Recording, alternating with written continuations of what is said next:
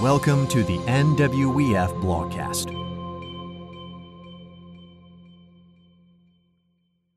Pros and Cons of Free Lunch Programs. Written by the Noah Webster Educational Foundation and published on November 22, 2021.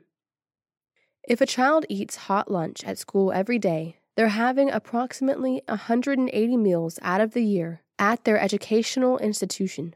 Dr. Axe. School meals. For many people, these two words bring apathy, if not downright discomfort. Soggy vegetables, wilted salads, and some kind of unidentifiable slosh called gravy come to mind. Still, while not very pleasant, it's not exactly a picture that you'd expect to cause heated arguments. Actually, the kind of food schools serve is not the controversy that we'll be discussing today. Instead, we'll take a look at school meals in the context of their cost. That is, the pros and cons of offering free school meals to every child. The current state of affairs. The National School Lunch Program provides low cost or free school lunches to 31 million students at more than 100,000 public and private schools per day, explains Food Revolution Network. Meals must meet nutritional standards based on the dietary guidelines for Americans. The National School Lunch Program, abbreviated NSLP, is a federally assisted meal program. It was founded in 1946 by President Harry Truman and operates in public and nonprofit private schools and residential child care institutions. The NSLP has fed millions of American school children over the decades. A similar program, the School Breakfast Program, abbreviated SBP, provides breakfasts to children under the same general guidelines as the NSLP.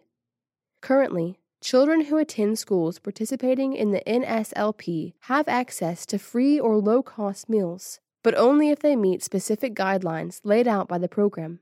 The NSLP has basic requirements for students to be eligible for free or low cost meals. These guidelines are laid out below by the Public School Review. A child whose family income is at or below 130% of the poverty level can receive free meals. A child whose family income is between 130 and 185% of the poverty level can receive reduced cost meals.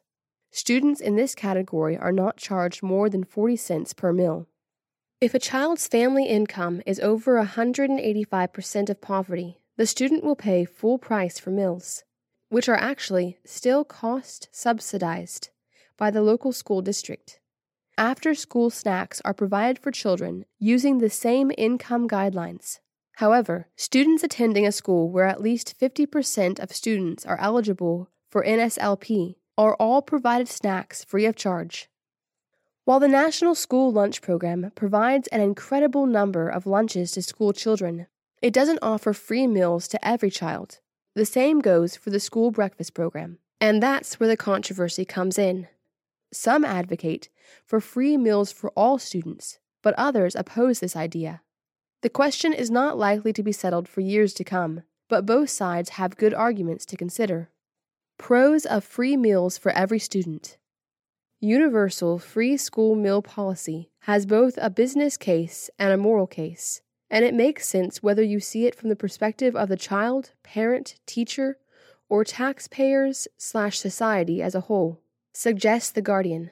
Giving a free, healthy hot lunch to all children will improve the health and education outcomes of a whole generation. From claims of educational benefits to leveling the proverbial playing field, the virtues of this concept are praised high and low.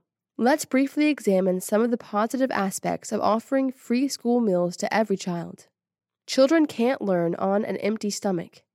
Regardless of family income, many children end up without lunch at school. Their cafeteria tab hasn't been paid because their single dad simply forgot to pay. Their mom forgot to prepare a packed lunch to take with them. Whatever the case, readily available income isn't always the issue for a child going hungry and a hungry child is a distracted child. According to the Food Research and Action Center, students who eat do better than students who miss meals. Students in schools with healthy meals for all fared better on tests than their peers in schools without universal meals, in a carefully controlled study by the Maxwell School at Syracuse University. Free meals for all students would significantly reduce the likelihood of hungry children laboring through their studies, regardless of the cause of their hunger. Free school meals for all children would level the playing field. Often there are stigmas associated with using a free meal program at school. By far, this is one of the most compelling incentives to universalize free lunches. According to the Ford Foundation, one in three New York City students eligible for a free lunch chooses to go hungry instead of enjoying their free meal. Why? Because of the stigma attached to identifying as a low income child. Some kids are hesitant to participate in the programs, feeling embarrassed that they are different from their peers. There can be a stigma attached to receiving free and reduced lunch, especially in the upper grades, when peer pressure can make kids reluctant to accepting free meals, explains New America. In some cases, children may have to go to alternate locations in the school to receive a free meal, separating them from their peers. If every student had access to free meals, there would be very little basis for stigmatization or bullying based on a student's meal ticket. Free meals for all help to fight childhood hunger. Regardless of the reasons, thousands of children go hungry at school. Ultimately, free school meals for all students would drastically reduce this problem. As Civil Eats points out, school meals have the potential to serve as a safety net for us all. How can we shape school meals to better reconnect us to each other, reinforce solidarities across lines of social difference, and provide much needed support to everyone raising children today? Cons of free meals for every student. While it's easy to see the benefits that the NSLP provides, the program has also been subject to controversy and criticism over the years. The program has also struggled to keep up with the increasing demand. This evaluation of the National School Lunch Program from Vanco Education highlights a few issues with the program. Now imagine these issues multiplying substantially across all government run meal programs if free meals were offered to every student. This is not the only argument from the opposition. Below are just a few of the objections made by those who don't support free school breakfasts and lunches for all. It's no secret that nearly anything the government is involved in ends up with mishandled finances, unnecessary costs, and inefficiency. That's just the cost of the government doing business. It really isn't surprising, then, that the current school meal programs are plagued with exactly these issues. The Heritage Foundation points out that these problems already exist in the current meal programs. According to the Office of Management and Budget, the National School Lunch Program lost nearly $800 million owing to improper payments in fiscal year 2018, while the school breakfast program lost $300 million. The Office of Management and Budget calls these programs high priority programs because of the misspending.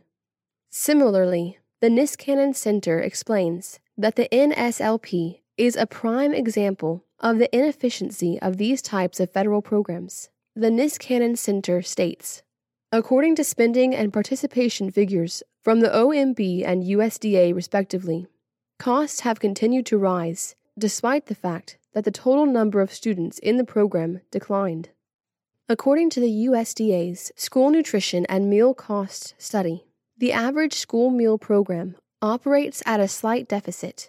The study also found that the reported cost of offering school meals generally exceeds the federal reimbursements allotted for those meals.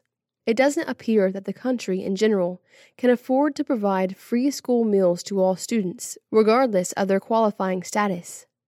The quality of the school food isn't great. There's an entire group of Americans who are downright concerned about it. Despite these concerns, budget is one factor that keeps food quality low. The National School Lunch Program provides low cost or free school lunches to 31 million students at more than 100,000 public and private schools per day. Participating schools receive approximately $1.30 to spend for each child, notes the Food Revolution Network. This amount must cover the food as well as any labor, equipment, electricity, and other costs. Tight budgets make serving healthier foods challenging. Now imagine providing free meals to all students, regardless of income status. With low budgets already causing significant issues as far as food quality goes, we can reasonably assume that the $1.30 per student would be drastically cut with an added influx of new students expecting free school meals. According to one PMC study, an estimated $1.2 billion worth of school food is wasted each year. Skeptics of free meals for all school children fear that waste will only continue to rise if universally free school meals are an option. A Cambridge University Press study appears to support these concerns. U.S. public schools, which serve 7.4 billion meals to more than 30 million children, represent a prime target for food waste reduction. Previous research suggests that food waste in U.S. public schools is substantial in magnitude and value. As SBP, school breakfast program, participation continues to increase, and universal free school meal programs expand, total food waste in such programs is expected to rise concomitantly. The bottom line there are good arguments on both sides of this debate. Children need to eat, and no child should go hungry because of circumstances ultimately out of their control. Free meals for all children would eliminate several complex issues and benefit thousands, if not millions, of children. On the other hand, the objections to the free meal strategy are valid too. Fiscal responsibility and the quality of the meals offered, for instance, remain huge problems that aren't likely to get better with larger output. The bottom line is that Americans must carefully weigh the pros and cons of the issue and develop a logical and effective strategy. No system will be perfect, but with careful thought, research, and creativity, there may just be a suitable answer out there that can satisfy both camps. We'll just have to wait and see what that answer might be. This episode of the NWEF blogcast was made possible by the generous support of our donors. Here at the Noah Webster Educational Foundation, we want to make it easier for you to engage with your local government and school system. Whether you're a parent, educator, legislator, or simply a concerned citizen, curious how you can partner with us to reclaim American education? Head to www.nwef.org to find resources to help you get started. We'll meet you here again next time for the NWEF Blogcast.